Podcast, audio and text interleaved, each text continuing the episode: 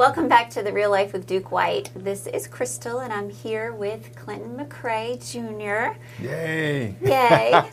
he is an author. He has written many books, Yes, but ma'am. um, today we are talking about parent leadership for today. Amen. Uh, we will have him back to talk about um, some of the other books he has written. Um, one of them I have been reading.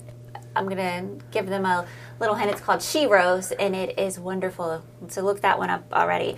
Right now, we're going to get into this. He has a workbook that goes with this that is uh, awesome. And already, right in the beginning, in lesson one, there is pillars, and um, it is re- about relationships, motivation, the aim. Could you talk a little bit about that? Sure, I can. Um, yeah. So, uh, parent leadership. So it really sits on these three these three pillars um, that I was able to put together. And so um, the first one is is that this whole thing, parent leadership, is really relational. Um, a lot of times when I'm lecturing and chatting with people, uh, and, I'm, and I'm talking about this book and that, they say, you know what, Clint, it's kind of past me. Either one, my children are grown, right? They, they've already had them. So I said, well, a good parent leaves an inheritance for his children's children, which means that if you're a grandparent, then your parenting isn't over. Right. right. Um, but the other part is is that you really don't need to be a biological mother or father. That when I say it's relational, it extends beyond the borders of biological. So um, you, if you think about it, if you think, let's take the word parent leadership. The word parent brings with the idea of guardian. If you look at leadership, it has this business of influence. If you have the ability, if some child will allow you to be their guardian, and if they are influenced by you, mm-hmm. then that qualifies for parent leadership. Right. So let's let's remove and let's get rid of the ideas that I don't have any children. If there's a child that is drawn to you, mm-hmm. then that qualifies and makes a sense of parent leadership. So it becomes very relational. You, you I mean, we probably know that you probably know that there are families, there are mm-hmm. aunts and uncles that appear to be more influential than the biological. Right.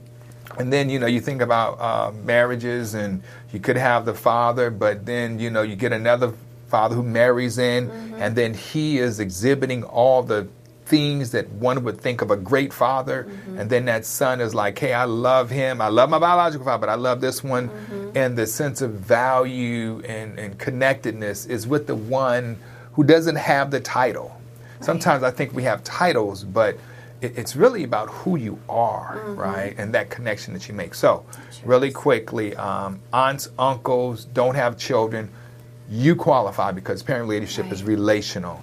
The second piece is that there's this whole motivation behind it. It's not only biblical an idea, but I have this whole passion because I, I have a lot of friends that have children. Uh, they've raised their children, and the children are at home Mm-hmm. they, they, they're not, you know, and they're struggling. Parents don't really know how to have the conversation. And so I just think that it's tough for a child to come into their destiny Right. when they're still at home. I think that there's a blessing in the struggle. I think that, uh, I, I, you know, at some point we are to leave and cleave, right? At some point mm-hmm. we are to, uh, this sense of becoming autonomous that if, if you build your life around being within the home of your parent, and you never stretch out to, to do that, then I think that whatever God has for you, uh, it would probably be short sighted because you won't come into what He has for you because you you don't you've never grown and, and come into the struggle.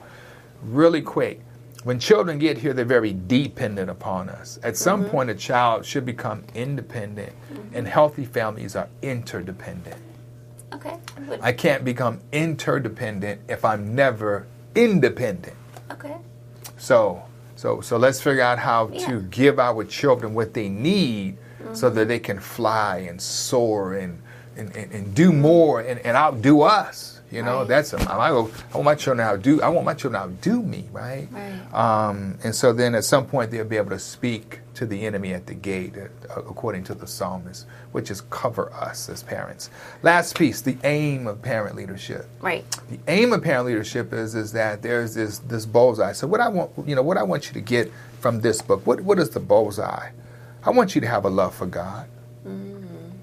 I want you to want to serve humanity. I want you to become a maximized producer in the workplace. We talk about Deuteronomy. You be the head and not the tail. You be above and not beneath, all that stuff. Right. But then we got children that um, they're not performing at the level they should, right? So the Right. aim of parent leadership is to try to help them, right? So that Right. they can go to school, finish, and, and, and, and be whatever God has already prescribed for them. Exactly. That's the aim, them for them to walk in their purpose. their that- purpose. right, Yeah, that is the aim. That He has for has for them, Right. right? So let's get you to figure out how to do that, Mm-hmm. and that's really the aim. And, and part of that is you need to be. There's got to be a sense of autonomy. I need to be able to take care of myself and be able to, you Right. Mm-hmm. know, buy my own food. Take, I mean, some sense of autonomy. And and I just, I'm I'm a not only a leadership guy, joining Navy at 17, been working my entire life. Right. Um, I'm about hard work. Right. I mean, things that are that are done well.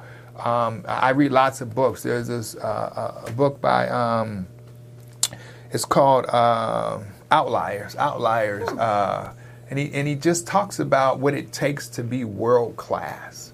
And so God gives us, a, he he births us, and He gives you a level of talent. Right. But but to become world class, then you got to work the talent. You got to grow the talent. You got to perfect the Yes, talent, right? you do. You got to perfect it. So you can be gifted in something, but I'll tell you that I'm not the most gifted, but I'll, I'll outwork you. Right. And the key to all of that, I believe, is preparing. Preparing, yes, Right. yeah. God so- calls us to prepare. That's what faith is. A lot of times we say we have faith in Mm. something, and you have to actually, when you believe in it, you have to prepare for Right. everything you do. you have to keep preparing for Prepare, it, and yeah. you know, um, and that's how you get to where you want to be, and that's how you have to prepare your children, exactly to where yeah. you want them to be. You want them to be, yeah. All it's hard right. work. It takes hard work. It I- is hard work. It takes hard work, and I just I'm not trying. You know, I just tell you what it is. One writer, a friend of mine, he's a psychologist, and this is another whole discussion. But he says, you know, he goes in schools and he and he helps parents, and he says,